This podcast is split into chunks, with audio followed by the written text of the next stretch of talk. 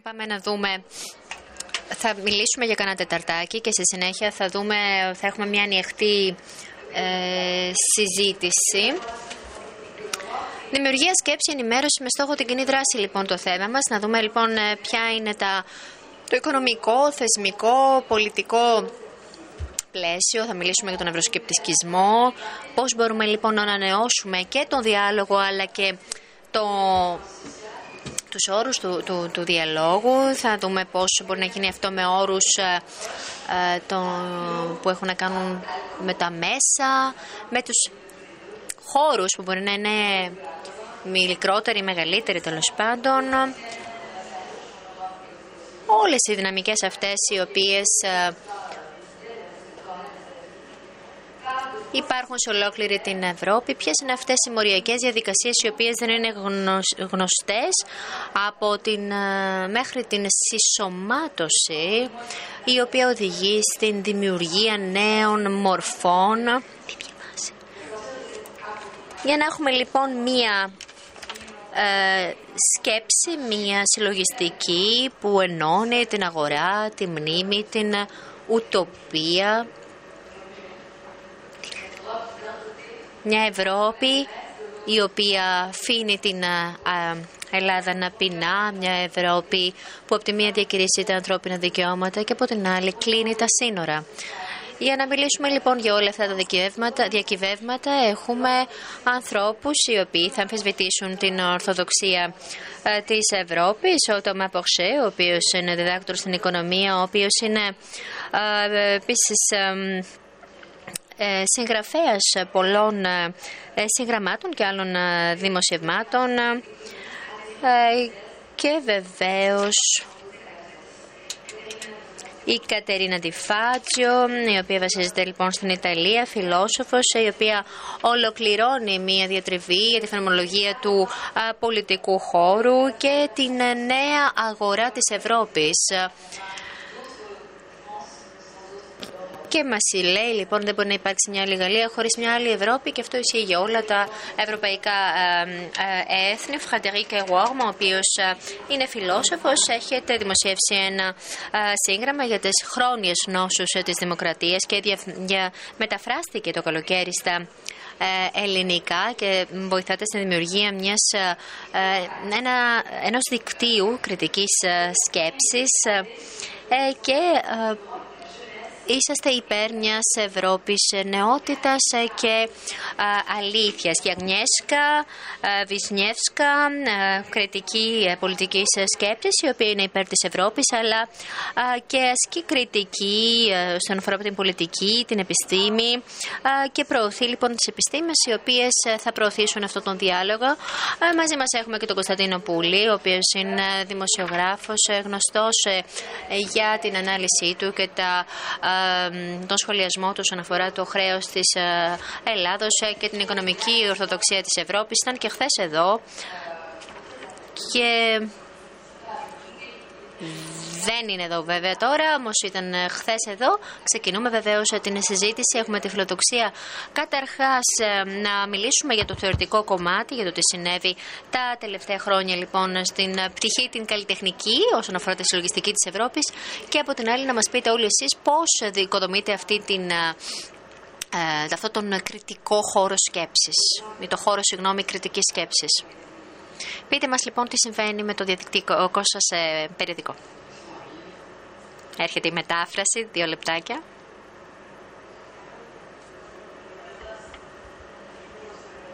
Question, but I...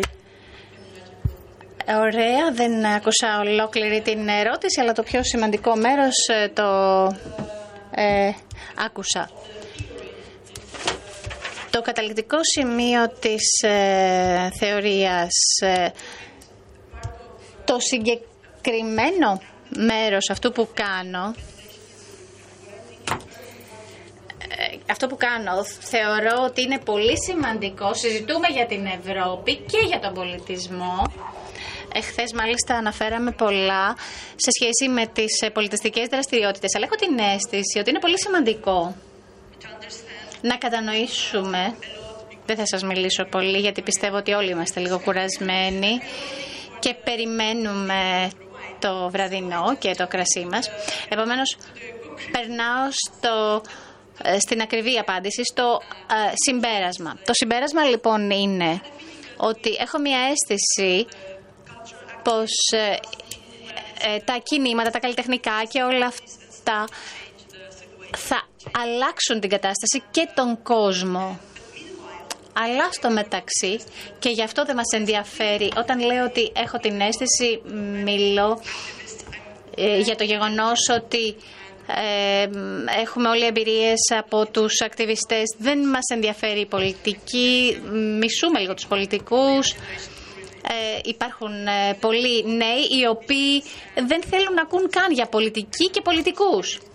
Και επίσης πιστεύω ότι ε, δεν τελειώνουν όλα εδώ. Αυτό το οποίο συνέβη όταν θεωρήσαμε ότι η ε, κατάσταση με έναν τρόπο μαγικό θα αλλάξει, όλοι ξέρουμε ε, την ιστορία για τον ε, φιλελευθερισμό, ότι οι πλούσιοι θα γίνουν πλουσιότεροι κτλ. Το ίδιο συμβαίνει και με τους ενεργούς πολίτες. Μπορούμε να είμαστε πολύ ενεργοί και να πιστεύουμε ότι με όλες τις ιδέες μας και τον ακτιβισμό μας θα φτάσουμε στην κορυφή, στους θεσμούς, στο κράτος, στην Ευρωπαϊκή Ένωση, στις κυβερνήσεις. Αλλά δεν συνέβη. Τι συνέβη όμως στο μεταξύ τα τελευταία χρόνια. Είχαμε την οικονομική κρίση, είχαμε την προσφυγική κρίση, είχαμε ε, τον πόλεμο στην Ουκρανία, είχαμε τα ακροδεξιά κινήματα και τους ακροδεξιούς πολιτικούς να περνάνε πλέον σε κυβερνήσεις χωρών. Θέλαμε να αλλάξουμε αυτό το νεοφιλελεύθερο αφήγημα, αλλά τώρα πρέπει να αλλάξουμε και την πολιτική κατάσταση στις χώρες μας και στην Ευρώπη. Και θεωρείτε ότι δεν μπορούμε να κάνουμε όλο αυτό ε, χωρίς την συμμετοχή των πολιτών, χωρίς τα κινήματα. Έχω την αίσθηση λοιπόν ότι χρειαζόμαστε αυτή την κριτική σκέψη. Πρέπει λοιπόν να καθίσουμε όλοι μαζί με τους ακτιβιστές γνωρίζουν πολλά από αυτά τα οποία ε, συμβαίνουν στις χώρες τους με, τους, με την πνευματική ηγεσία έχω την αίσθηση ότι η γνώση που παράγουμε ως δημοσιογράφοι, ως ακτιβιστές, ως πολιτικοί σχολιαστές ε, πρέπει να ε, διαχυθεί σε όλους. Στον οργανισμό μου, στην ε, Πολωνία, δημοσιεύουμε περί τα 40 βιβλία το χρόνο. Έχουμε ένα περιοδικό. Είμαι πολιτική σχολιάστρια ε, δημιουργούμε πολιτιστικούς χώρους και διασυνδέουμε τη γνώση που διαχέουν οι ακτιβιστές, οι ερευνητές και όλες αυτές οι ομάδες.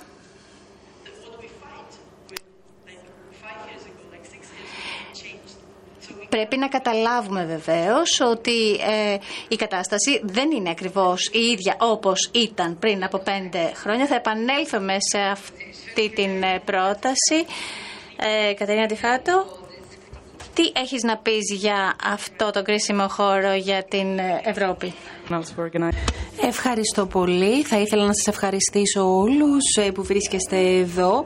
Ξεκίνησα αυτό το project ε, με το, την Άντια Μπινάτη, φιλόσοφο από το Πανεπιστήμιο. Ξεκινήσαμε ε, στη Γαλλία και στη συνέχεια πήγαμε στις ΙΠΑ και στην Κολομβία. Ε, λέγεται Άγκορα Σύρις ε, στον ευρωπαϊκό πολιτικό χώρο. Στόχος μας είναι να μιλήσουμε για την πολιτική διάσταση της Ευρώπης, δηλαδή τι λείπει στην Ευρώπη. Αυτό το κάνουμε προσπαθώντας να φέρουμε κοντά φιλοσόφους, ε, διανοούμενους, καλλιτέχνες και κυρίως πολιτικούς. Η, η ιδέα είναι ότι δεν συνδεόμαστε με οποιοδήποτε πολιτικό κόμμα και παρόλο που το θέμα μας είναι η πολιτική, πολιτική παραμένουμε εντελώς ανεξάρτητοι έτσι ώστε να υπάρξει μια συζήτηση σε σχέση με την δημοκρατία ε, μεταξύ ε, όλων των πολιτικών δυνάμεων. Στόχος είναι να μιλήσουμε για την Ευρώπη, για το μέλλον της Ευρώπης και φυσικά με τρόπο ε, στοχαστικό και να δούμε λίγο και την πολιτική διάσταση του μέλλον της Ευρώπης. Για πολλά χρόνια εμείς αυτό το ονομάζουμε την κρίση του κράτους έθνους. Και πρέπει να δούμε ποια είναι η σχέση ανάμεσα στην πολιτική, στο πολιτικό κράτος και την Ευρωπαϊκή Ένωση και πώς επίσης συνδέονται οι ευρωπαϊκοί νόμοι, το ευρωπαϊκό δίκαιο και το εθνικό δίκαιο. Δηλαδή ε, θα πρέπει να συζητήσουμε το θέμα της Ευρώπης με όσο το δυνατόν περισσότερους. Το η δεύτερη διάσταση είναι το, η δημόσια διάσταση. Γι' αυτό το λόγο το ονομάζουμε Αγόρα, το project Αγορά. Η ιδέα λοιπόν της αγοράς είναι να έχουμε κάποιους ομιλητές που πραγματεύονται ένα συγκεκριμένο θέμα σε σχέση με την Ευρώπη και την πολιτική, αλλά και ένα θέμα που σχετίζεται με την χώρα που βρισκόμαστε. Δηλαδή στο Ηνωμένο Βασίλειο κάνουμε το Brexit, στην Ιταλία έχουμε το θέμα Ιταλία ε, απέναντι versus Ευρώπη, στη Γαλλία ε, πραγματευόμαστε ε, την ε, μετανάστευση κτλ. Άρα λοιπόν η ιδέα είναι να μιλάμε τόσο για την Ευρώπη όσο και για συγκεκριμένα εθνικά θέματα με τρόπο ώστε όλοι οι ομιλητές να μιλάνε για πέντε λεπτά και στη συνέχεια να έχουμε συζήτηση με το κοινό. Άρα λοιπόν θα πρέπει να είναι όσο το δυνατόν πιο συμμετοχικό. Ε, γι' αυτό το ονομάζουμε αγορά. Αυτή είναι η πρακτική μας απάντηση. En vous écoutant. Peut-être que vous voulez réagir tout de suite et après nous expliquer. Θέλετε να απαντήσετε και μετά να μας μιλήσετε για την Ευρωπαϊκή Ορθοδοξία, για το οικονομικό ε, κομμάτι. Okay, πήρα κάποιες σημειώσεις, κράτησα κάποιες σημειώσεις και το πρώτο που θέλω να πω όμως έχει ήδη ε, ειπωθεί, όμως είναι σημαντικό να το πούμε, είναι ότι είμαστε ουσιαστικά όλοι φυλακισμένοι κάποιου θεσμικού πλαισίου που μας αφήνει πάρα πολύ μικρό περιθώριο κινήσεων. Γιατί αρχικά τα κινήματα των πολιτών, τι κάναμε, λέγαμε ότι δεν θέλουμε να κάνουμε πολιτική, θέλουμε να είμαστε στο περιθώριο, να πάμε να δούμε τα πράγματα λίγο-λίγο στην καθημερινότητα. Οι οικολόγοι θέλανε να δούνε, αχ, κλείσε τη βρύση την ώρα που λένε στα δόντια σου, κινήματα πολιτών, ξέρω εγώ για τη μικροκαθημερινότητα. Αυτά δεν δώσαν αποτελέσματα. Το είδαμε. Όταν βλέπουμε τι συμβαίνει σήμερα και τι έχει συμβεί από την αρχή της κρίσης, όταν βλέπετε την Κύπρο, για παράδειγμα, η, η, η, η μισή Ευρώπη δεν έχει βρει το, επίπεδο, ε, το βιωτικό επίπεδο που είχε πριν από την κρίση. Ε, ο τωρινός ο Έλληνας είναι πιο φτωχός από ό,τι ήταν, ε, από ό,τι ήταν οι γονείς του. Το ίδιο και στην Ιταλία. Ο Γάλλος, ο οποίος μένει ουσιαστικά σε κάποιες περιοχές ας πούμε, ε, εκτός ε, Παρισιού είναι πιο φτωχός από ότι ε, οι γονείς του. Τι σημαίνει, γιατί λέμε α, θα μειώσουμε το δημόσιο, θα είναι πιο μικρή η σύνταξη στο μέλλον, θα, μειώσουν οι θα μειωθούν οι δαπάνες για δημόσια υγεία. Α, τους προτείνουμε δηλαδή έναν κόσμο που θα είναι ακόμα λιγότερο προστατευμένοι από ότι οι φτωχοί σήμερα. Λοιπόν, σας το λέω γιατί πραγματικά μας είναι ψυχρολουσία όταν το σκέφτομαι. Βεβαίως, συγγνώμη, θέλω να παραθέσω σε δύο λεπτάκια κάποια πράγματα από τον οικονομολόγο αυτό. Ε, κάποια ε, στοιχεία λοιπόν. Η Ελλάδα, ακούστε με καλά, από το 2008 έχασε 25% του ΑΕΠ της. 25% δηλαδή όσον αφορά ε, πιο φτωχή. 190% αύξηση της ανεργίας. 36% αύξηση του δημόσιου χρέους. Εντάξει. Το κάθε νοικοκυριό ε, αυξήθηκε το κόστος τους διαβίωσης κατά 30%. Ε, αυξήθηκαν κατά 44% ε, οι αυτοκτονίες, 250% αυξήθηκαν οι αυτοκτονίες. Αυτά είναι τα αποτελέσματα της πολιτικής ε, λιτότητας και όλες, όλων αυτών των προγραμμάτων και των μνημονίων και του μηχανισμού σταθερότητας της Ευρωπαϊκής Ένωσης. Συνειδητοποιείτε. Είναι απίστευτο και σε μια ευρωπαϊκή χώρα και σε αυτό το πλαίσιο τι μπορεί να κάνει κανείς. Όλες τις πρωτοβουλίες των πολιτών okay, είναι προς σωστή κατεύθυνση, όμως μπροστά μας έχουμε μια τέτοια, ένα τέτοιο κολοσσό που είναι με τέτοια δύναμη που δεν μπορούμε να κάνουμε κάτι. Οι, πολιτικές, οι νομισματικές πολιτικές, οι άλλες ελάφρυνση χρέους επηρεάζει τους ανθρώπους, τα αποτελέσματα το δείχνουν. Άρα σήμερα δεν μπορούμε πια να είμαστε απλώς ακτιβιστές που δεν θέλουν να αναλάβουν την εξουσία. Γιατί, okay, δεν θέλουν να μπουν στην πολιτική. Αλλά μόνο έτσι θα αλλάξουν τα πράγματα και γι' αυτό περιπλέκονται τα πράγματα. Γιατί αν δεν πάρουμε εμείς την εξουσία, ποιος θα την πάρει; Οι, οι εθνικιστές που είναι πιο καλά οργανωμένοι, ο Σαλβίνη, ο Ούρμπαν ή ποιος άλλος. Αυτοί τελικά θα το πάρουν γιατί ο τελικός σκοπός, και το είδαμε και στην Ιταλία και με το Brexit στη, στο Ηνωμένο Βασίλειο, δημιουργούν τέτοιες ανισότητες που ουσιαστικά ετοιμάζουν το έδαφος για να ανέβουν οι λαϊκιστές στην εξουσία. Αυτό που κάνει ο Μακρόν λοιπόν στην Γαλλία και αυτό που κάνει η Ευρωπαϊκή Ένωση, γιατί δεν θέλουν να αλλάξουν κατεύθυνση παρά τις προειδοποιήσει. Όσον αφορά τις εκλογές, ε, τέλος πάντων, τι, α, στρώνουν κόκκινο χαλί για το χειρότερο. Είτε αυτοί είτε εμείς. Αυτά είναι. Και εμείς όμως πώς να πάρουμε την εξουσία, θα είναι δύσκολα τα πράγματα. Δεν είμαστε οργανωμένοι, δεν έχουμε χρηματοδότηση. Νομίζω εδώ είναι η τελευταία μας ευκαιρία όμως. Μετά θα είναι τόσο άσχημη η κατάσταση είτε θα, θα, θα, θα κοπεί στα δύο η, η Ευρώπη, είτε θα έρθουν οι εθνικιστές.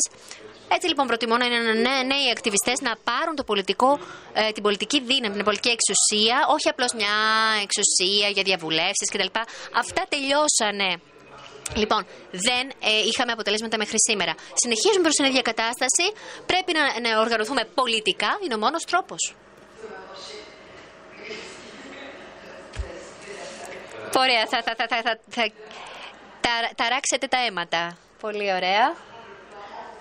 Ε, και βεβαίως μετά θα κάνουμε και τη γιορτή, θα τα πιούμε, θα πάρουμε την εξουσία γιορτάζοντάς το.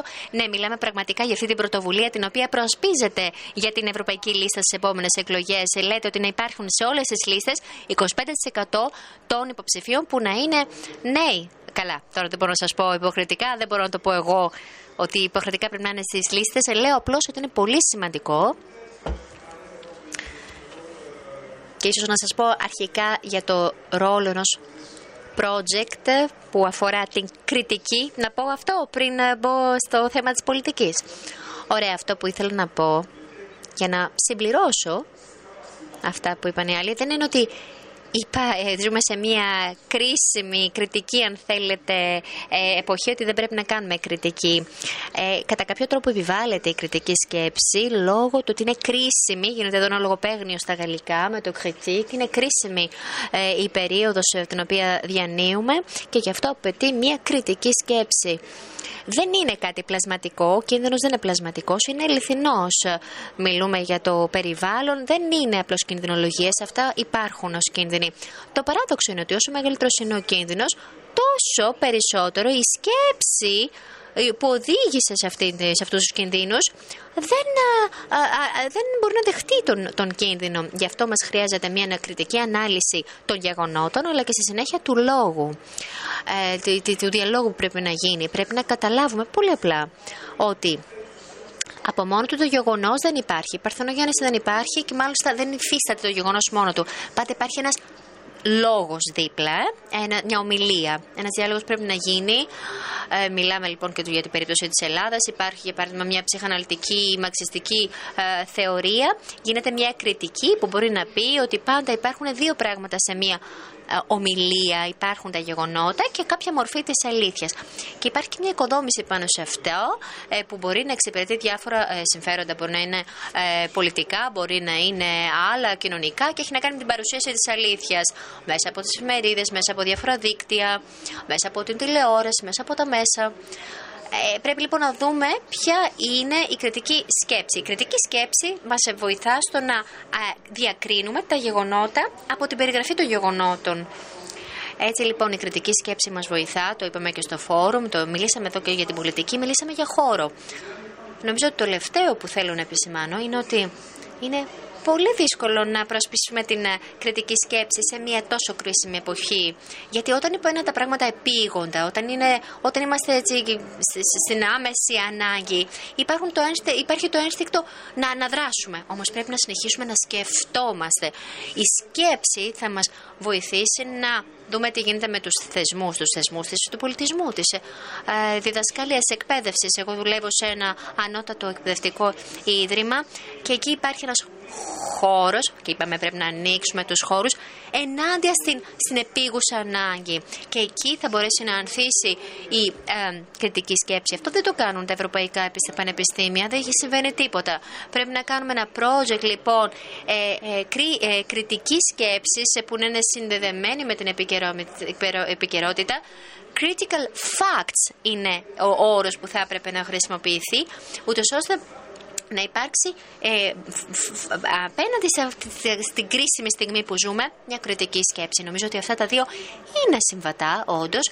Η πανεπιστημιακή έρευνα πρέπει να πάει προς αυτή την α, κατεύθυνση. Ακόμα και αν δεν μιλούμε για μέση πολιτική δέσμευση, νομίζω πρέπει να δημιουργηθούν χώροι όπου να ανθίσουν τα εργαλεία της σκέψης. Η πολιτισμός ε, και ε, η γνώση. Άρα θέλουμε λοιπόν ε, ιδρύματα, εκπαιδευτικά ιδρύματα, τα οποία ε, τα λένε, ε, που θα συζητήσουν λοιπόν με, με κριτικό τρόπο την επικυρότητα. Και να σας πω και κάτι λιγάκι για τα ιδρύματα αυτά. Χρειαζόμαστε και θεσμούς, ε, όχι μίλησα για ιδρύματα, αλλά εννοώ εκπαιδευτικούς θεσμούς και θεσμούς που θα επιτρέψουν, κοινοβουλευτικούς θεσμούς για παράδειγμα, όπου θα. δεν θα υποκύψουν στην ε, επίγουσα ανάγκη ε, η οποία μας περιβάλλει και θα αφήσουν την κριτική σκέψη να αναπτυχθεί. Άρα δεν πρέπει να ε, συμβιβαστούμε μόνο με την πολιτική, αλλά θέλουμε την κριτική σκέψη σε ευρωπαϊκό επίπεδο. Είναι κατά κάποιο τρόπο παράδοξο αυτό που λέω, γιατί κατά κάποιο τρόπο, το τελευταίο που λέω, και έχει να κάνει και με αυτά που υπόθηκαν πριν. Υπάρχουν δύο κίνδυνοι.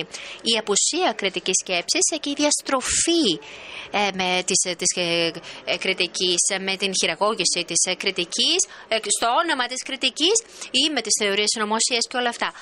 Άρα ουσιαστικά ένας φασισμός της κριτικής επί την κριτική. Θέλουν να μας δείξουν ότι αυτοί κάνουν την αληθινή κριτική.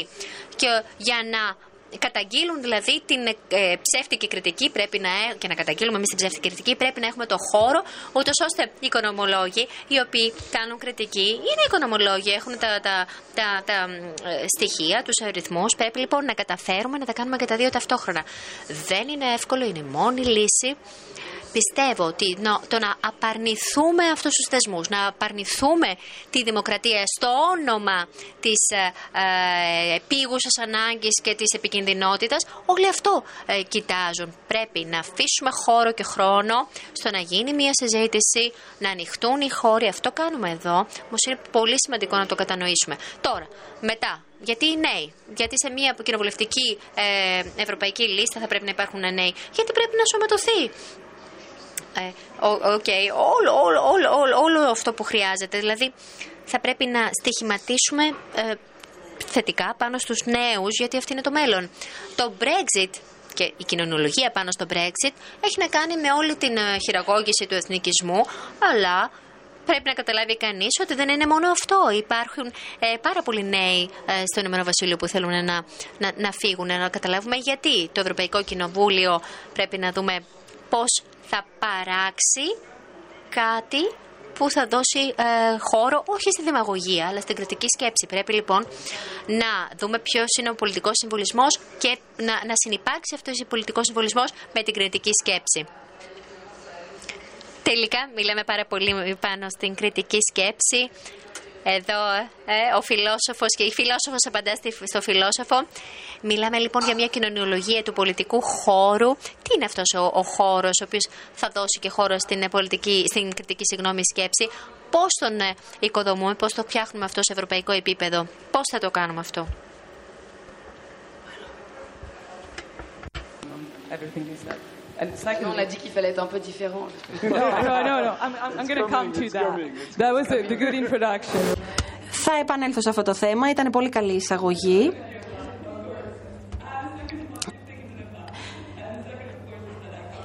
Προέρχομαι από την ακαδημαϊκή κοινότητα, από την Οξφόρδη, από την Κολομβία, και από την Πολόνια. Προφανώς δεν είμαι κατά των ακαδημαϊκών θεσμών και των πολιτικών θεσμών, ε, καθώς τους χρωστάω πολλά. Από την άλλη πιστεύω ότι υπάρχει μια ανάγκη τώρα, ιδίως λόγω της κρίσιμης κατάστασης, να ανοιχτούμε σε ένα πιο ευρύ κοινό, άρα με την οργάνωση Agora Europe, ε, στην αρχή είχαμε μόνο τα πανεπιστήμια στα οποία μπορούσαμε να βασιστούμε. Και αυτό που έγινε ήταν κάτι το οποίο ήταν πολύ σημαντικό. Κάναμε, ζητήσαμε να κάνουμε ένα event στο Πανεπιστήμιο της Μπολόνια. Δεν ξέρω για ποιο λόγο. Είχαμε ήδη κάνει ένα ε, event στο Maastricht, στο UCL, σε πολλά ευρωπαϊκά πανεπιστήμια. Ε, παρόλα που τα άλλα ευρωπαϊκά πανεπιστήμια το δέχτηκαν, η Μπολόνια δεν το δέχτηκε. Ε, και επιλέξαμε να ε, πάμε στην περιφέρεια, στην Εμίλια Ρωμάνια, ε, έτσι ώστε να απευθυνθούμε στους πολιτικούς θεσμούς. Υπό αυτή την έννοια θεωρώ ότι είναι σημαντικό να στοχεύσουμε σε πιο ε, διαφορετικό κοινό, πιο ευρύ κοινό, να έχει μεγαλύτερη ποικιλία και αυτό είναι πολύ σημαντικό. Κάποιες φορές στα μεγάλα πανεπιστήμια υπάρχει αίσθηση ότι αν δεν ανήκω εδώ δεν μπαίνω. Για παράδειγμα, στη Σορβόνη ε, δεν ανοιχτήκαμε σε όλο το κοινό. Είχαμε μόνο φοιτητές και καθηγητές. Και αυτό είναι πολύ επικίνδυνο. Πώς ε, μπορεί να ανοιχτεί κανείς λοιπόν σε άλλο κοινό. Ε, πάντα ζητάω από το Πανεπιστήμιο να έχει την αίθουσα ανοιχτή σε όλους. Αλλά όταν ο κόσμος ο ίδιος δεν έρχεται γιατί θεωρεί ότι το Κολούμπια ή το, η Σορβόνη ή ο Οξφόρδη είναι κάτι το διαφορετικό και το ξεχωριστό από την καθημερινή του ζωή, εκεί υπάρχει πρόβλημα. Ή μπορεί να γίνει το event σε ένα δημόσιο χώρο. Χρησιμοποιούμε λοιπόν ε, μία μορφή διοργάνωσης που είναι λίγο περίεργη, λίγο ανορθόδοξη. Συζητάμε πολύ με το κοινό και όσο πιο πολύ, πολυπίκυλο είναι το κοινό, τόσο καλύτερη είναι η συμμετοχή και τόσο καλύτερο για μας. Όσον αφορά τώρα το χώρο, όπως έλεγα προηγουμένως, Χρειάστηκαν περίπου 400 σελίδες για να εξηγηθεί τι είναι ο πολιτικός χώρος και δεν θα τα καταφέρουμε τώρα εμείς εδώ σε 5 λεπτά.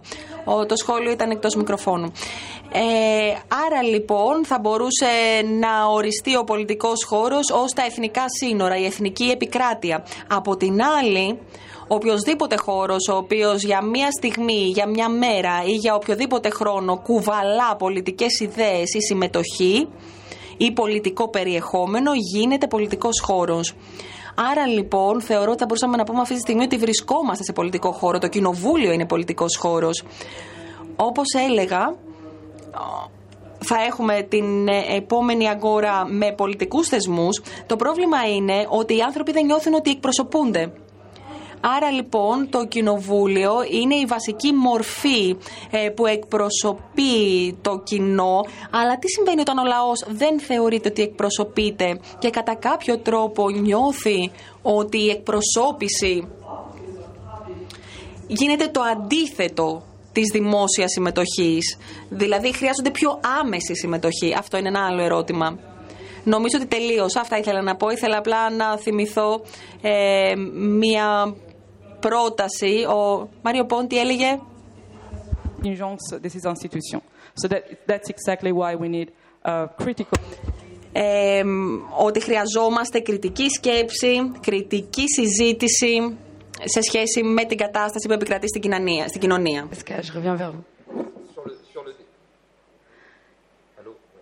Allô; C'est un téléphone. Ouais, c'est bon. Oui, sur... Λοιπόν, είμαι στο Πανεπιστήμιο, οπότε μου αρέσει πάρα πολύ ο διάλογος. Ε, ωστόσο, θεωρώ ότι σήμερα το, ο διάλογος δεν είναι ποτέ ισότιμος. Ποτέ δεν είναι στο ίδιο επίπεδο. Σήμερα είχαμε πολύ ωραίες αναλύσεις, μου αρέσουν αυτά που λες πάρα πολύ και, και συμφωνώ και 100%.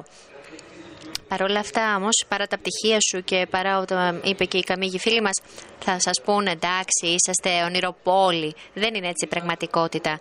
Άρα, όσο θέλουμε μπορούμε να κάνουμε διάλογο, ε, υπάρχουν πάρα πολλοί ε, οποίοι τέλος πάντων ε, που, που, που, περνάνε άσχημα, υπάρχουν πάρα πολλοί οι οποίοι είναι οι ξεχασμένοι. Με το θέμα είναι μεταξύ Μακρόν Πιγκάλα ο Μακρόν θα κερδίσει και τελείωσε. Ποτέ δεν είναι ισότιμος ο διάλογος. Αυτό με ενοχλεί. Ε, γιατί όταν κάνουμε σε αυτό το επίπεδο μεταξύ μας ε, διάλογο, όλα είναι καλά. Όταν όμως πας εκεί θα πεις ε, για τον θέρμανση του πλανήτη και για το φαινόμενο του θερμοκηπίου, όλα καλά όταν είναι μεταξύ ειδικών. Αν αρχίσει όμως να τα λες στους πλουσίους, θα σου πούνε Α, συγγνώμη, εμείς θα συνεχίσουμε να κάνουμε αυτό που θέλουμε. Άρα νομίζω ότι έρχεται μια στιγμή όπου εντάξει, διαλόγου κάναμε πολλούς, διαβουλεύσεις. Παρακαλώ να πω και επιτρέψτε μου ότι τα θέματα της οικονομίας τα έχουμε συζητήσει άπειρες φορές.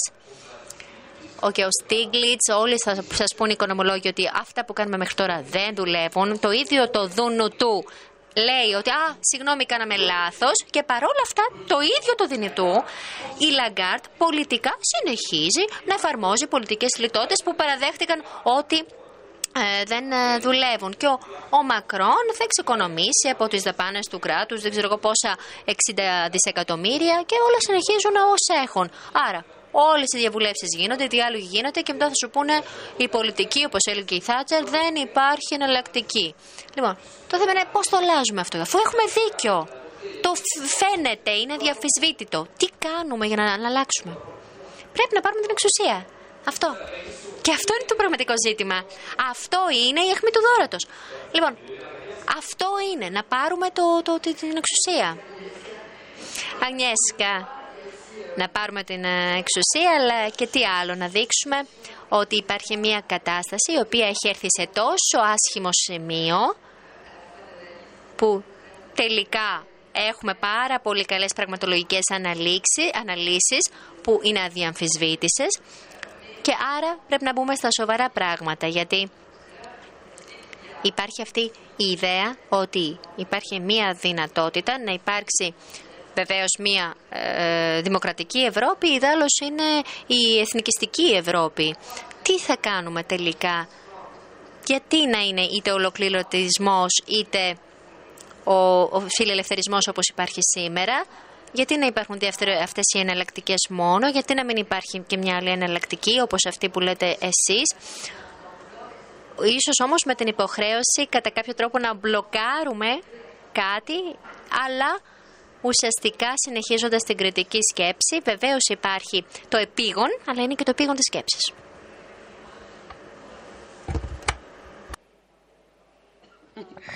Traduction. C'est une expérience de débat européen. I agree totally that we...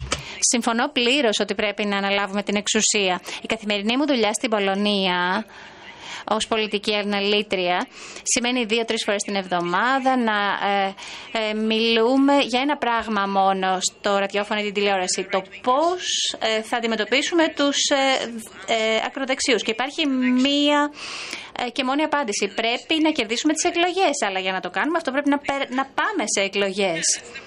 Αυτό είναι το θέμα πάντοτε επαναλαμβάνω ότι ναι, ε, πείτε μου τους υποψηφίους και θα ψηφίσω για αυτούς. Αλλά κανείς δεν μπορεί να μου δώσει υποψηφίους. Χρειαζόμαστε νέα κόμματα. Δεν πρέπει να φοβόμαστε να πούμε ότι, συγγνώμη, αποτύχατε. Ο νεοφιλελευθερισμός έχει αποτύχει. Ακόμη και αν αυτός είναι ε, κάποιος ε, κοντινός μας, κάποιος δικός μας.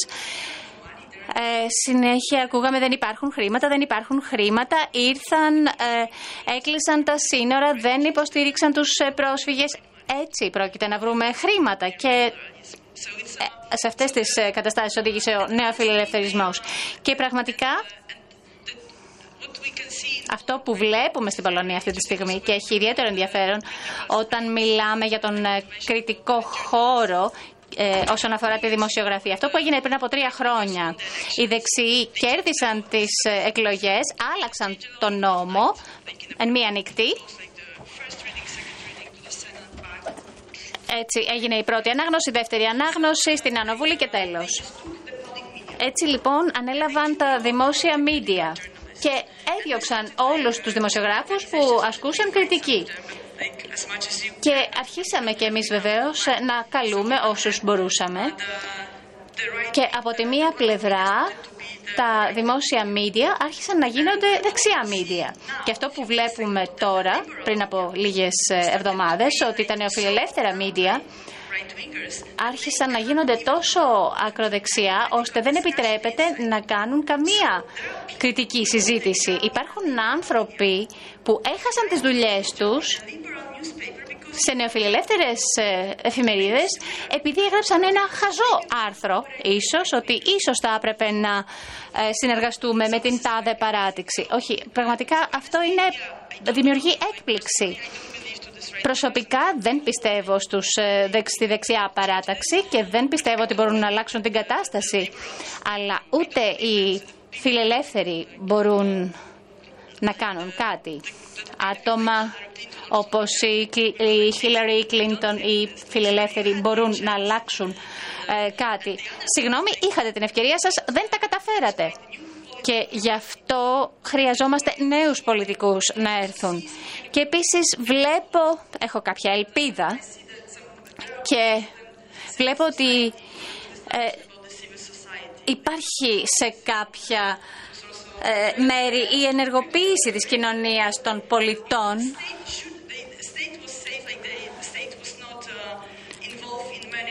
και το κράτος δεν συμμετείχε σε πολλά ε, ζητήματα διότι υπήρχαν οι ΜΚΟ ε, και βεβαίως τους κόστιζε και λιγότερο, κόστιζε και λιγότερο στον κρατικό μηχανισμό.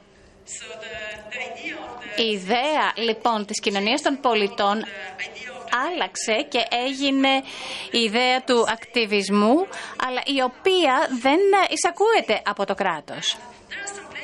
Υπάρχουν κάποιοι χώροι όπου ευτυχώς ξεκίνησε η κοινωνία των πολιτών να μεταβάλλεται ε, σε κινήματα, σε πολιτική κοινωνία. Να μεταβάλλεται, να μετουσιώνεται σε πολιτικά κόμματα όπως ε, συμβαίνει και στη Σερβία ε, ή στην Κροατία.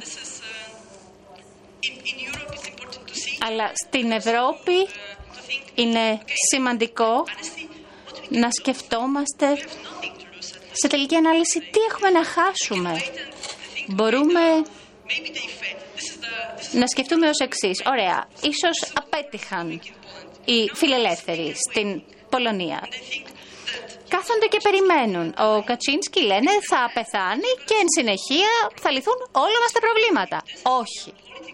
Αν αυτό είναι το πολιτικό σας πρόγραμμα, λυπάμαι, χρειαζόμαστε κάτι διαφορετικό. Δεν πρέπει να φοβόμαστε, να είμαστε πολιτικοί, να είμαστε ενεργοί. Δεν πρέπει να φοβόμαστε, να είμαστε ριζοσπαστικοί. Και οι νέοι πρέπει να είναι ριζοσπαστικοί. Οι νέοι οι οποίοι μπορούν πραγματικά να εκφράσουν την άποψή τους ακόμη και αν τα πράγματα δεν μπορούν να λειτουργήσουν τέλεια. Μπορεί να εκτιμούμε τη μέχρι τώρα δουλειά τους, όπως έγινε και με τον ε, φεμινισμό θα είναι δυσκολότερο. Οι παλιότερες γενναίες θα το μισήσουν, αλλά ίσως είναι και η μόνη μας ευκαιρία. Δεν έχουμε τίποτε να χάσουμε. Πρέπει να είμαστε ενεργητικοί, πρέπει να είμαστε στρατευμένοι και ανοιχτοί σε αλλαγές όπου αυτό είναι απαραίτητο.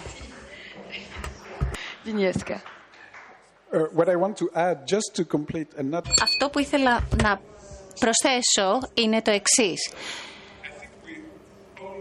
Πιστεύω πως όλοι συμφωνούμε ε, ως προς το τι αντιμετωπίζουμε. Αλλά αυτό δεν αρκεί. Και γι' αυτό πιστεύω ότι η πραγματική εξουσία ε, δεν είναι μόνο η εξουσία, αλλά είναι και οι ιδέες. Δεν ξέρω γιατί μιλάω αγγλικά. Ναι, αυτό, αυτό επρόκειτο να σου πω. Είναι εντάξει. Ναι, είναι οι νεοφιλελεύθερες επιδράσεις, από ό,τι φαίνεται. Ναι, δεν θα μπορούσα να μιλήσω ελληνικά. Τι να κάνουμε; Ας μείνουμε λοιπόν στα αγγλικά. Οι ιδέες καθοδηγούν τον κόσμο. Και είναι πολύ σημαντικό να έχουμε μια θετική ομάδα ιδεών όχι μόνο ε, στο τι αντιτιθέμεθα. Πρέπει να ασκούμε κριτική, αλλά να ξέρουμε γιατί ασκούμε την κριτική. Για παράδειγμα,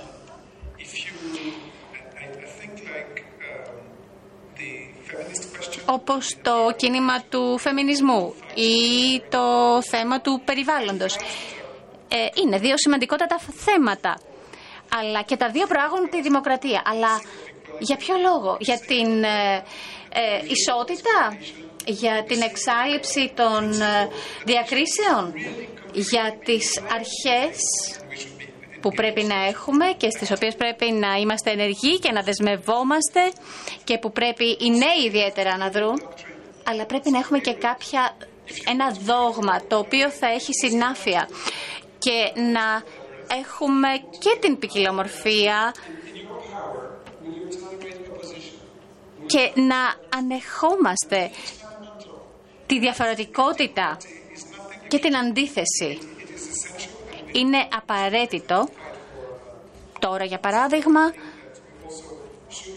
πρέπει να αγωνιστούμε για να άρουμε τις παλιές αδικίες όπως ε, τη δουλεία, όπως την απεικιοκρατία. Τώρα πρέπει να υπερασπιστούμε το περιβάλλον, την ισότητα διότι είναι κάποιες αρχές οι οποίες είναι κοινά αποδεκτές από όλους. Μιλάμε για έναν πολιτικό χώρο, αλλά εάν δεν σεβόμαστε ε, όλους τους αντιπάλους, αλλά σεβόμαστε μόνο μερικούς από αυτούς, τι μπορούμε να κάνουμε; Πρέπει λοιπόν να χτίσουμε πάνω σε κάποιες ιδέες και ο σημερινός κίνδυνος είναι ε, η αποτυχία κάποιων φιλελεύθερων ιδεών. Ε, δεν θα ήθελα να αναφερθώ στην παθολογία ε, της, του, της ε, λιμπεραλισμού αλλά ο κίνδυνος, της, ο κίνδυνος του σήμερα είναι να φτάσει κανείς να πιστεύει ότι ε, ο φιλελευθερισμός δεν έχει καμία αξία πλέον στον ε, κομμουνισμό υπάρχει η ευθύνη ε, απέναντι ε, στον ε, σοσιαλισμό, την ισότητα, αλλά πρέπει να αντιμετωπίσουμε το τι είναι η πραγματική ελευθερία, ποια είναι, ποιες είναι οι πραγματικές μας αρχές. Πρέπει λοιπόν να δημιουργήσουμε μια κριτική σκέψη, διότι διαφορετικά η άρνησή μας δεν θα φτάσει ποτέ σε ε, εξουσία.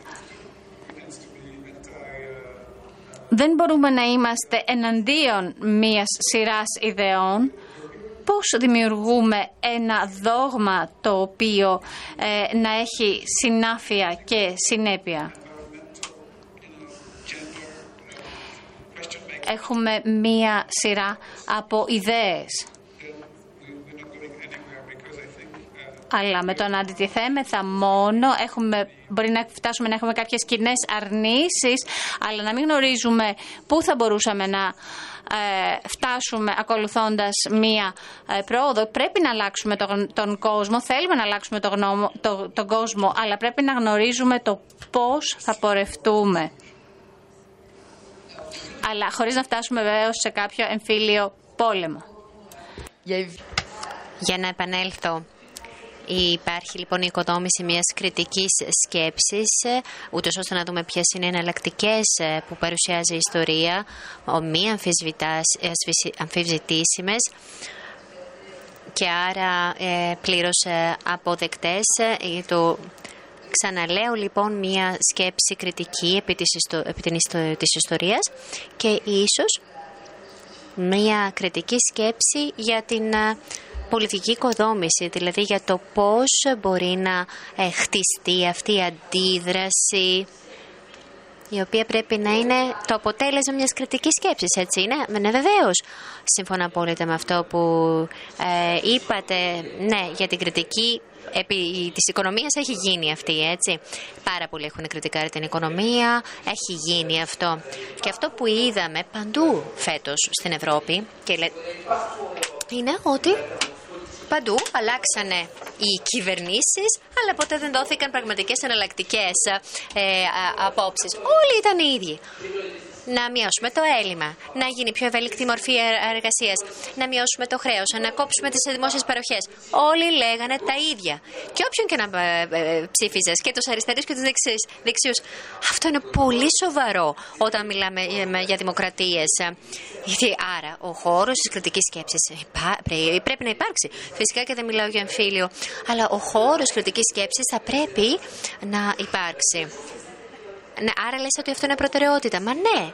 Και αυτό, και συμφωνώ, σημαίνει ότι σήμερα, το είπες και εσύ, υπάρχουν λοιπόν Υπάρχει όλη αυτή η νέα γενιά, η οποία είναι πάρα πολύ ριζοσπαστική όσον αφορά την τοποθέτησή της. Λέει, εδώ, θέλω τομέ, θέλω αλλαγές, δεν θέλω μικρο, μικρορυθμίσεις και μικροπροσαρμογές. Θέλω κάτι ριζοσπαστικό για τα δικαιώματα, για την οικολογία. Και αυτή λοιπόν η προσέγγιση είναι όλο και πιο αποδεκτή. Ο, ο, ο λόγος τους δηλαδή είναι όλο και πιο ριζοσπαστικός. Στην αρχή δεν ήταν εύκολο να, όταν πρώτο άρχισαν να μιλάνε έτσι. Ήταν η, η γραφική ναι, δεν τους ακούγαν εύκολα. Τώρα όμως μετά την κρίση του 2008 άρχισαν να δέχονται αυτό το, ε, το, το, το, λόγο. Ο, λιμπερα, ο λιμπεραλισμός, δηλαδή ο φιλελευθερισμός ε, είχε ανακατευτεί με τα πάντα. Όμως η κρίση μας έφερε μια σαφήνεια. Υπάρχει μια νέα, ένας νέος σημείο αναφοράς για το τι αποτελεί κάτι ε, το, τη, σήμερα την ριζοσπαστική ομιλία, το ριζοσπαστικό λόγο. Και το τελευταίο που θα πω είναι το εξής όταν ο λόγος μας είναι ειλικρινής αυτό τι δείχνει, ότι ο, ο, ο, ο λόγος ο ειλικρινής, όπως αν έρθει από την Ευρωπαϊκή Επιτροπή, θα δείξει αγάπη προς την Ευρωπαϊκή Ένωση. Όταν λέω τα πράγματα δηλαδή ξεκάθαρα, σημαίνει ότι αγαπάω την Ελλάδα. Όταν κάποιος από το Παρίσι μου λέει, Είμαι Ευρωπαίος, θα, θα ψηφίσω τον Μακρό, αλλά μετά μου λες, Α, όμως οι Έλληνες τους άξιζε αυτό που πάθανε, γιατί είναι τεμπέληδες, γιατί. Α, και οι Ιταλοί, ξέρεις, δεν δουλεύουν πολύ, είναι ψηλό τεμπέληδες όλοι οι Μεσογειακοί. Αυτό του είδους η λογική, γιατί αυτό είναι. Αυτού τη λογική έχουν αυτοί οι άνθρωποι. Όταν τα ακούω αυτά, λέω Θεούλη μου, ε, ναι, αυτοί είναι που, προειδε, που, προ, που, που ε, συγγνώμη, προ, προδίδουν το ευρωπαϊκό ε, πνεύμα. Λοιπόν, ε, βεβαίως ε, υπάρχουν και άλλοι οι οποίοι θέλουν να πούνε κάτι από το ακροατήριο, αν θέλει κάποιος να συμμετάσχει, συμμετάσχει στην, ομε, στην, στην ομίγυρη εδώ πέρα και να πει κάτι, μπορούμε κυρίως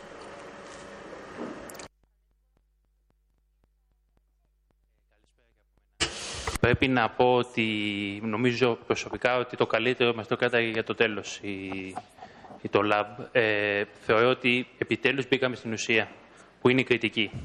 Αγαπάω την Ευρώπη για μένα σημαίνει την κριτικάρω. Ε, δεν μπορώ να το διανοηθώ αλλιώς. Αλλιώς δεν είναι μια υγιή σχέση. Η υγιή σχέση απαιτεί κριτική και αυτό ξεκινάει από τις προσωπικές μας σχέσεις και φτάνει ακόμα και στις πολιτικές. Ε, έπειτα, ε, είναι αδιανόητο το ότι ακόμα συζητάμε για πράγματα που έπρεπε να είναι αυτονόητα, για το γεγονός το ότι φτωχοποίησε η κρίση την Ελλάδα και αυτό το αφήγημα υπάρχουν άνθρωποι που το αρνούνται, θεωρώντας ότι ενδεχομένως καλά, καλά πάθαμε. Τα θέλαμε και τα πάθαμε. Αυτό είναι μια αφήγηση που υπήρξε στην Ελλάδα και αναπαράχθηκε και σε σπαράγματα και εδώ ως αφήγημα της άλλης πλευράς. Ε, Θέλω επίσης να πω ότι αν κάποιος μιλήσει με στοιχεία και πει για την, για την κατάθλιψη, για όλα αυτά που πολύ σωστά υπόθηκαν, ε, υπάρχει ο κίνδυνος επίσης να περάσει για λαϊκιστής, διότι έχουμε χάσει τη σημασία των λέξεων. Παίζουμε με τις λέξεις αυτή τη στιγμή.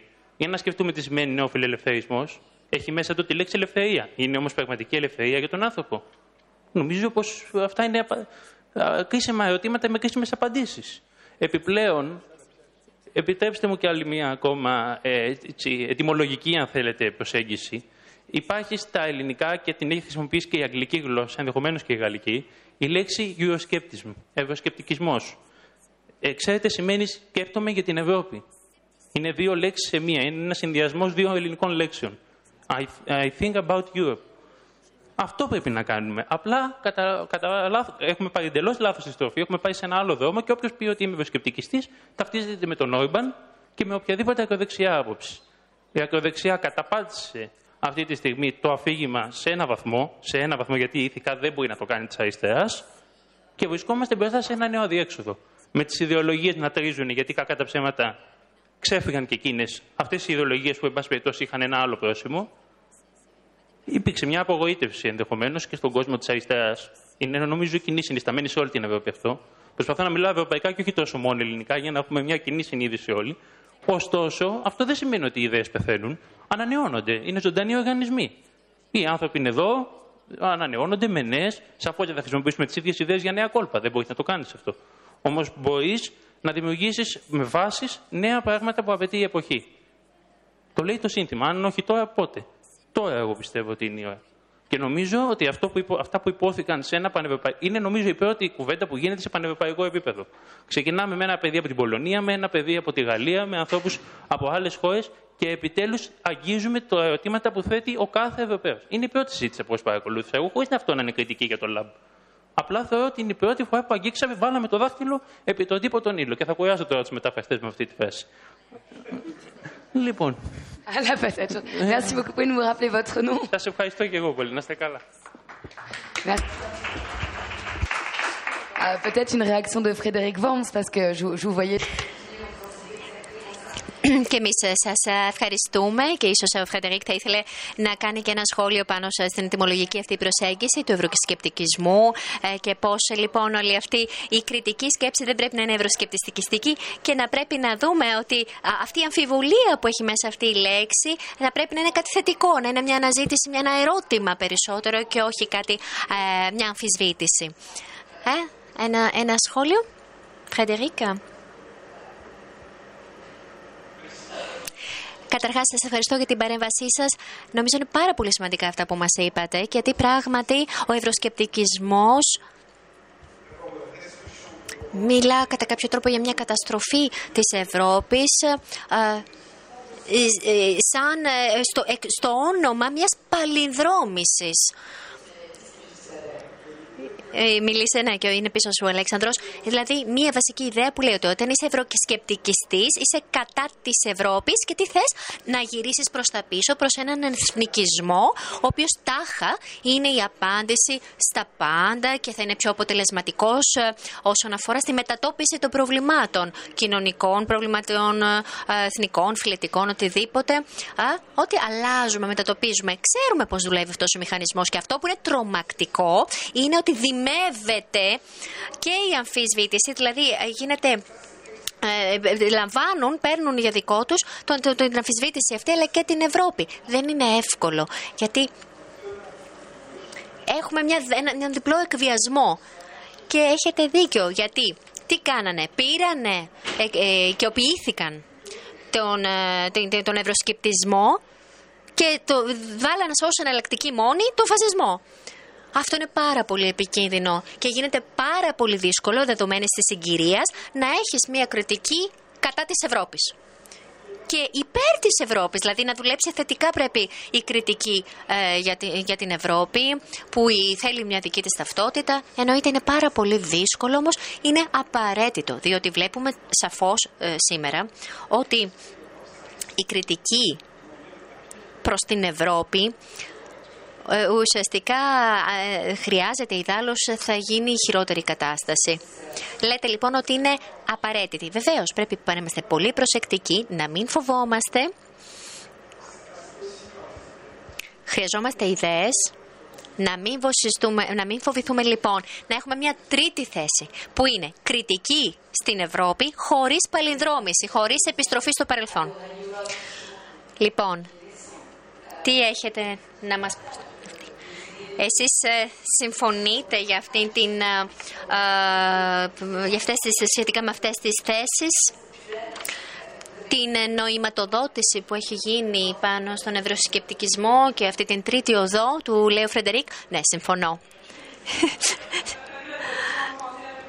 Με σας άκουσα στα γαλλικά, μετά μιλήσατε γαλλικά, τέλος πάντων μιλάω και εγώ γαλλικά. Πολύ ωραία, μιλάτε ό,τι θέλετε.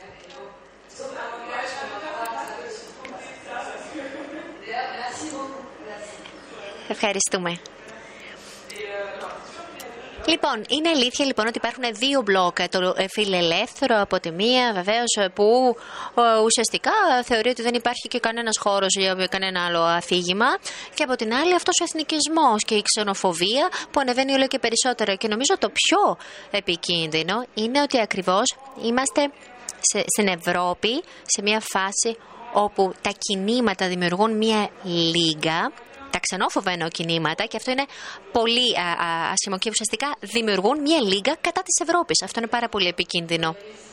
Δηλαδή, λες τελικά ε, μετατοπίζουν και επαναφέρουν στο παρελθόν ε, την Ευρώπη και μία, ένα αφήγημα, το αφήγημά τους είναι ε, κατά της Ευρώπης. Και ποιες πιστεύετε είναι οι ιδέες οι οποίες αναδύονται οι καινούριες; Αυτό θέλουμε να δούμε ποιες είναι οι δυνατότητες που έχουμε; Ε, κοιτάξτε, πριν, πριν απαντήσω. Ναι, πρέπει να είμαστε σκεπτικιστές. Αυτός ο σκεπτικισμός πρέπει, δεν πρέπει να γίνει ε, ένας, ε, ένα συνώνυμο μιας κάποιας κυριαρχίας, εθνικισμού, κυριαρχίας δηλαδή των εθνών, κρατών εθνών. Το σχέδιο το δικό μας λοιπόν ε, που είναι ένα ενεργό πολιτικό σχέδιο είναι ότι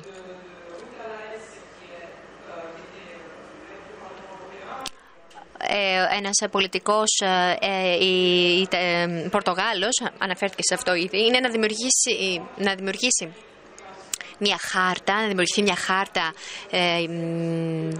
του 2020 που θα συνεχίζει τη δουλειά που έχει γίνει από την Πράγα και κατά τη συνάντηση και το workshop που θα κάνουμε στην 1η Φεβρουαρίου, μπορεί να αλλάξει βέβαια η ημερομηνία αυτή, θα δούμε, να γράψουμε όλοι μαζί αυτή τη χάρτα με ακαδημαϊκούς, με πολιτικούς, με νέους και νομικούς, εννοείται με νομικούς, με ανθρώπους οι οποίοι έρχονται σε επαφή με τους, με, τους πρόσφυγες. Και να γράψουμε αυτή τη χάρτα όπου θα ε, βάλουμε 20 σημαντικά σημεία ε, ποια είναι τα, τα, τα, τα, κοινά αποδεκτά αγαθά λοιπόν για την ε, Ευρώπη του μέλλοντος, να στείλουμε τη χάρτα στους υποψηφίους των ε, ευρωπαϊκών εκλογών και νομίζω αυτό είναι το πρακτικό κομμάτι και να προσπαθήσουμε να προωθήσουμε έτσι αυτά τα, αυτές τις αρχές. Μάλιστα. Θέλετε να μας πείτε, Αγνιέσκα, και εσείς τη δική σας αντίδραση απέναντι σε το Scepticism Pride και τι ε, έχετε να πείτε για την ε, πήγουσα κατάσταση μπροστά στην οποία βρισκόμαστε και ποια μπορεί να είναι η αντίδραση τελικά για το χώρο που μπορεί να δημιουργηθεί ανάμεσα στις δύο υπάρχουσες εναλλακτικές; Εσείς θεωρείτε ότι επίσης το προσφυγικό ζήτημα μπορεί να έχει ένα θετικό αποτέλεσμα και κατά πόσο μπορεί η ευρωπαϊκή κριτική σκέψη να βοηθήσει; Uh,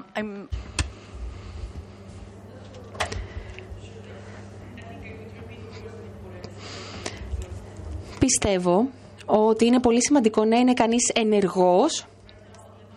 Αυτή τη στιγμή στο χάρτη έχουμε από τη μία πλευρά τους ε, νεοφιλελεύθερους που λένε ότι δεν υπάρχει άλλη επιλογή και από την άλλη πλευρά κάποιους που λένε ναι υπάρχει εναλλακτική και η εναλλακτική είναι η δεξιά, ο εθνικισμός κτλ. Επίσης κατανοώ ότι υπάρχουν κάποιοι όπως αυτό που έκανε αυτός στο train spotting, δηλαδή επιλέγω να μην επιλέξω δεν θα πάω στις εκλογές, δεν με νοιάζει τίποτα. Ε, το κράτος δεν θα μου δώσει τη στήριξη που θέλω, δεν θα μου δώσει την υγεία, την εκπαίδευση που θέλω για τα, για τα παιδιά μου και αυτό θα πρέπει να το οργανώσω μόνος μου. Αυτό που πιστεύω ότι είναι απαραίτητο αυτή τη στιγμή και φυσικά η προσφυγική κρίση μας έχει δείξει ότι θα πρέπει να είμαστε αλληλέγγυοι. Θα πρέπει να χτίσουμε την αλληλεγγύη ανάμεσα στους ανθρώπους αυτό το κάνει η δεξιά, το κάνουν οι συντηρητικοί. Είναι συνδεδεμένοι, για παράδειγμα, με μια ισχυρή εκκλησία. Έχουν καλές υποδομές. Υπάρχουν πολλές εκκλησίες στην Πολωνία, άλλωστε. Χτίζουν λοιπόν αλληλεγγύη και σχέσεις και αυτό πρέπει να κάνουμε κι εμείς, να, να επαναοικοδομήσουμε την κοινωνία. Αυτό που έκανε ο φιλελευθερισμός είναι ότι έδωσε την υπόσχεση ότι δεν πρέπει να νοιάζεσαι. Η αγορά ενδιαφέρεται. Εσύ μην ανησυχείς. Ο καπιταλισμός θα λύσει όλα τα προβλήματα. Εσύ απλά πρέπει να βγάζεις λεφτά και να αγοράζεις την ελευθερία σου, να αγοράζεις τα πάντα. Αλλά ξέρουμε ότι φυσικά το 1% μπορεί να το κάνει μόνο αυτό και να αγοράζει ε, όλα αυτά. Οι υπόλοιποι δεν μπορούν. Όταν λοιπόν βρισκόμαστε στη διαδικασία της δημιουργίας των δεσμών και της ε, κοινωνικής σύνδεσης μεταξύ των ανθρώπων, για μένα αυτό που είναι σημαντικό και είναι το τελευταίο που θέλω να πω, είναι ότι θα πρέπει να θυμόμαστε ότι η Ευρώπη δεν είναι μόνο η Ευρωπαϊκή Ένωση. Θα πρέπει να θυμόμαστε ότι υπάρχει ένας πόλεμος στην Ουκρανία, στην Πολωνία, παντού. Οι Ουκρανοί φεύγουν από τη χώρα τους και δεν έχουν το καθεστώς του πρόσφυγα. Κανείς δεν τους σκέφτεται και δεν τους εκλαμβάνει ως πρόσφυγες.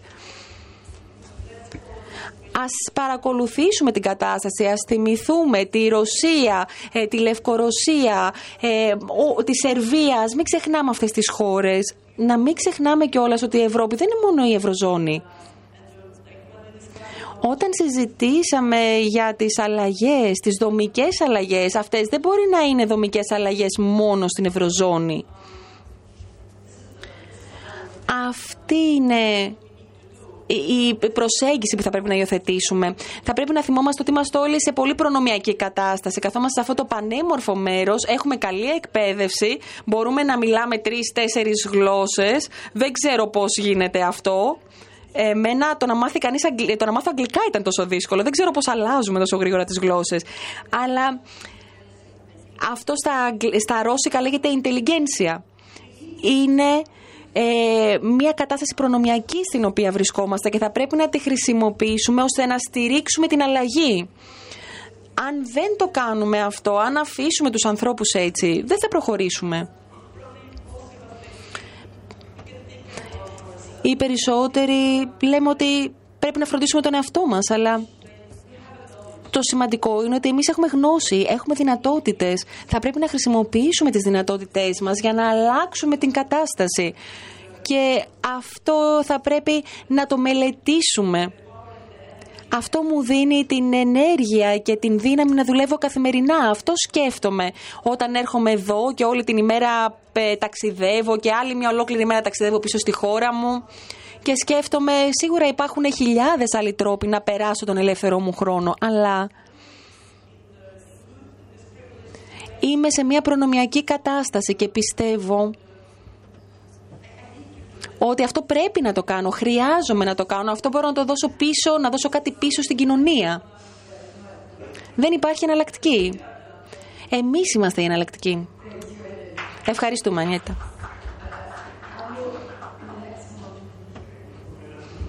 Μιας και επειδή λέγονται πολύ ενδιαφέροντα πράγματα ε, στα ελληνικά, ε, νομίζω ότι δεν πρέπει να χάνουμε τη μεγάλη εικόνα από το οπτικό μας πεδίο. Η Ευρωπαϊκή Ένωση είναι το project που οι ευρωπαϊκοί λαοί συμφώνησαν να κάνουν μετά από δύο πολέμους και την ανάβηση του φασισμού.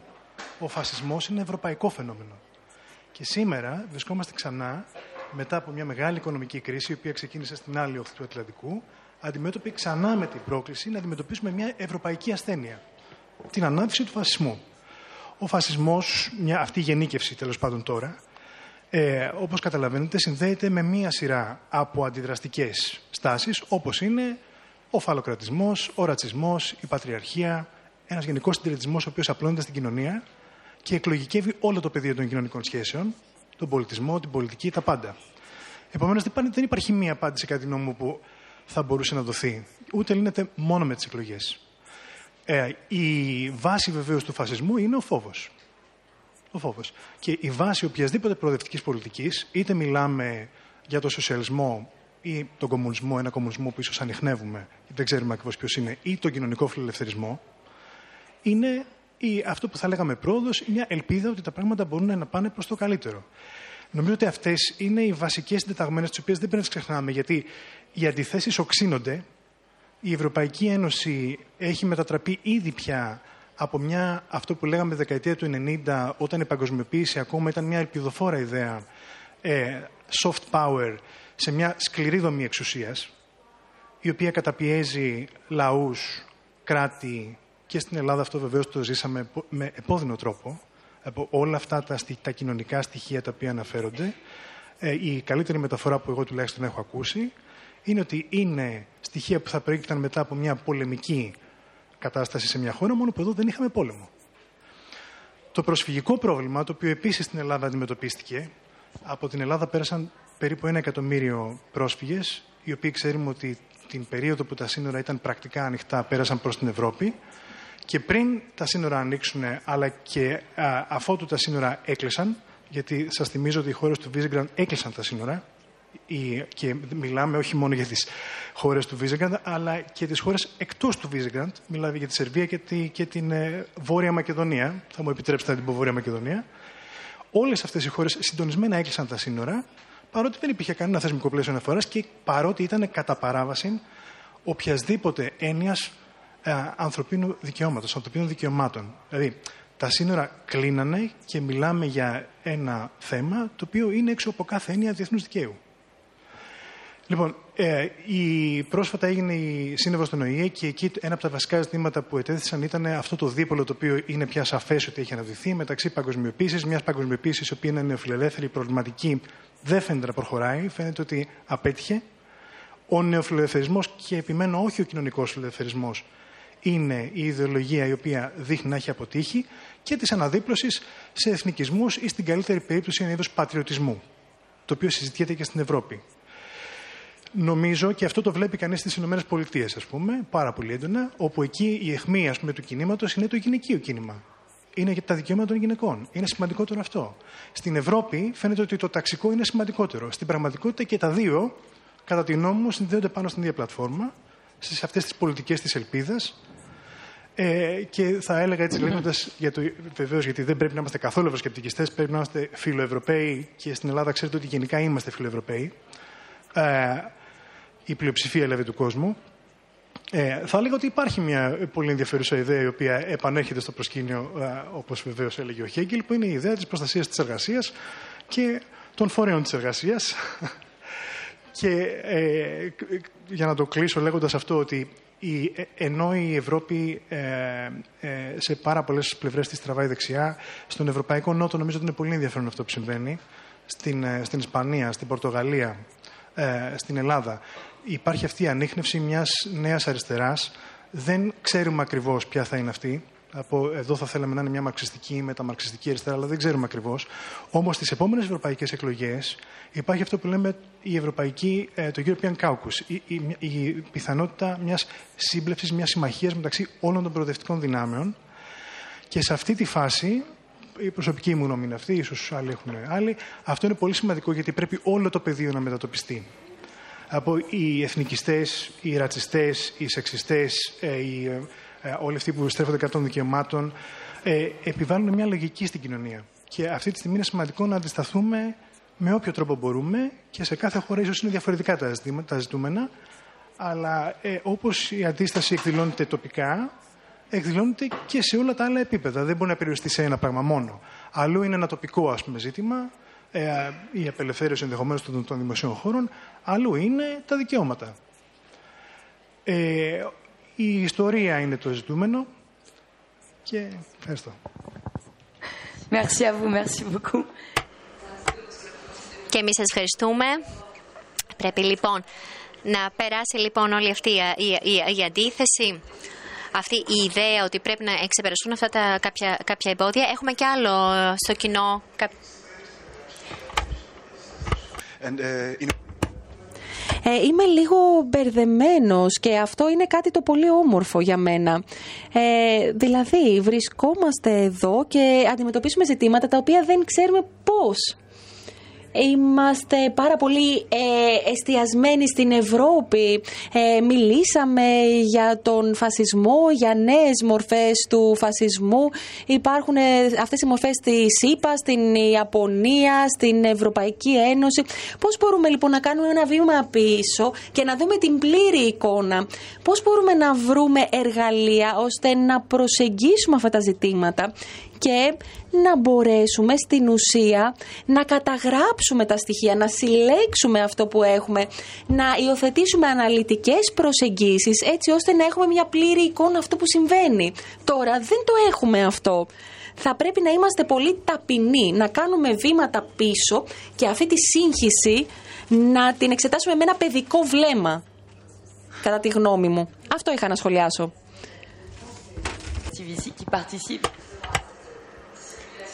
Νομίζω ότι όλοι συμμετέχουμε σε αυτή την κυκλοφορία των ε, ιδεών. Ε, ίσως για να κλείσουμε μια τελευταία σκέψη για την κυκλοφορία λοιπόν των ιδεών. Φρεντερίκ, μια τελευταία, ένα τελευταίο σχόλιο.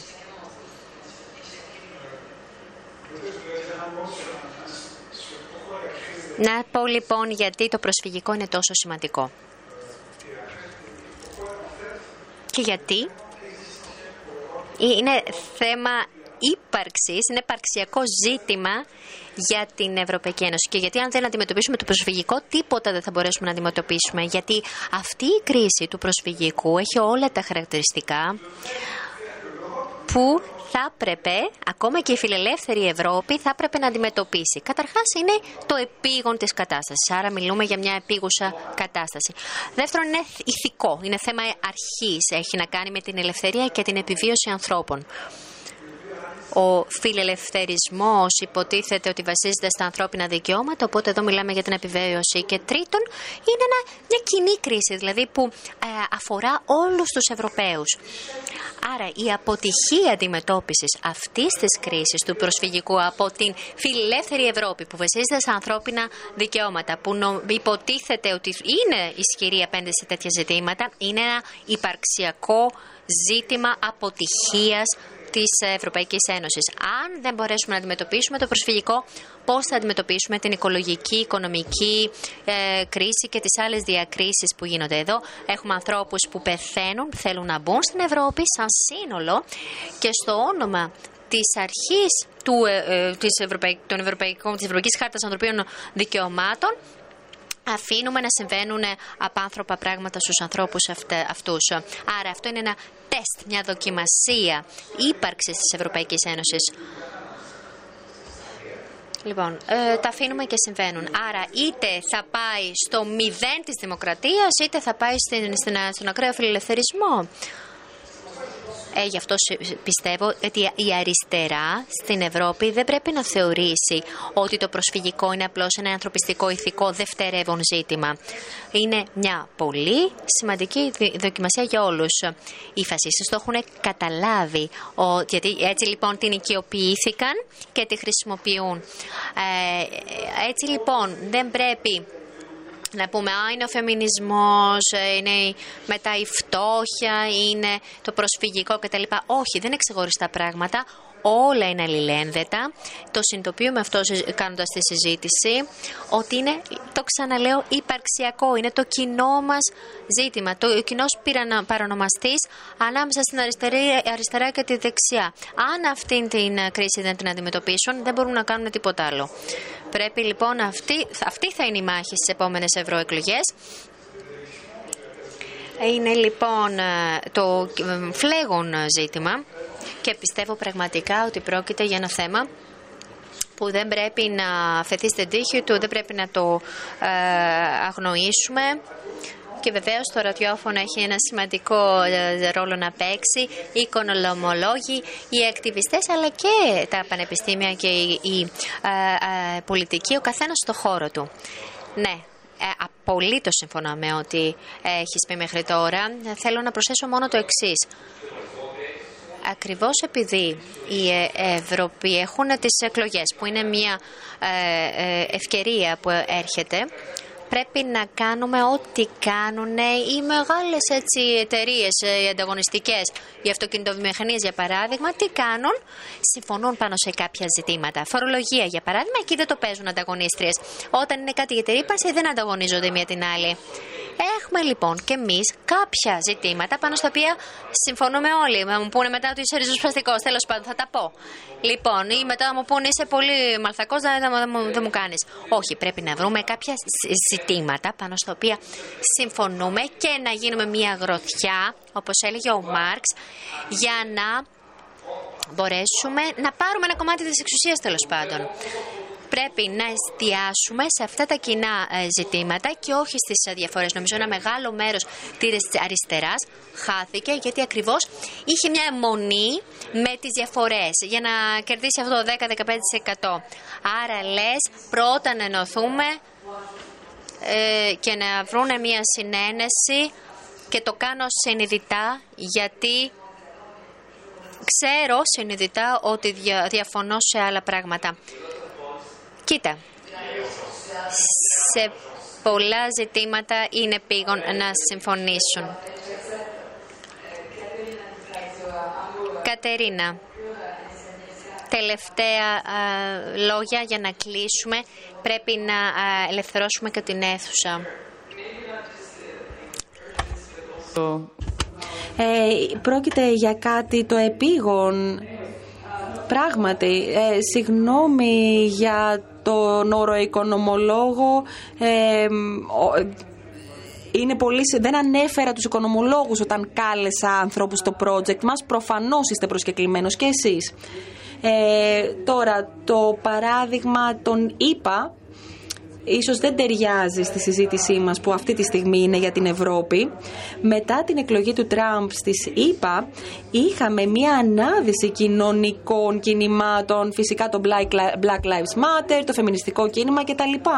Ιδίως τους τελευταίους ε, μήνες τα κοινωνικά κινήματα, και το λέγαμε χθες αυτό, απέκτησαν μια θέση στον πολιτικό χώρο όπως ε, συνέβη για παράδειγμα ε, στο θέμα της Κορτές έγιναν πολύ πιο δυνατά. Δεν είμαι σίγουρη πώς μπορεί να έρθουν τα, τα κινήματα στην Ευρώπη μέσα στην πολιτική σφαίρα. Αυτό είναι ένα, είναι ένα πρόβλημα. Και το θέμα του φασισμού επίσης που αναφέρατε είναι πολύ σημαντικό και ότι θα πρέπει ε, να δουλέψουμε όλοι μαζί για τη δημιουργία ενός πολιτικού χώρου. Μιλήσατε πάρα πολύ γρήγορα, αλλά ίσως όχι τόσο γρήγορα. Ε, για πείτε μας εσείς σε δύο λεπτά, ακόμα πιο γρήγορα. Όταν μιλάμε για συγκεκριμένα πράγματα, ε, το, τα τελευταία χρόνια αυτό που προσπαθώ να κάνω, αυτό που προσπαθούμε να κάνουμε είναι να προετοιμαστούμε για τις ευρωπαϊκές εκλογές. Ε, ήμουνα μέλος μιας κολεκτίβας του DM25, μιας, ε, ενός κινήματος για την δημοκρατία στην Ευρώπη. Ε, επίσης συνεργαζόμαστε με διάφορα κινήματα στην ε, Πολωνία και καθημερινά προσπαθούμε να δημιουργήσουμε δεσμούς, να δημιουργήσουμε κοινά προγράμματα αυτό είναι εκπληκτικό όταν γράφει κανείς ένα κοινό πρόγραμμα με έξι κόμματα. Είναι εκπληκτικό. Παράλληλα προσπαθούμε να δημιουργήσουμε και να αξιοποιήσουμε ε, την ε, εμπιστοσύνη, να δημιουργήσουμε, τη, να μοιραστούμε συγγνώμη, τη γνώση με τις ΗΠΑ, όπως για παράδειγμα ε, πήραμε γνώση και από την καμπάνια του Σάντερς κτλ. Ε, έρχονται οι εκλογές και ο χρόνος τελειώνει. Ευχαριστούμε πολύ.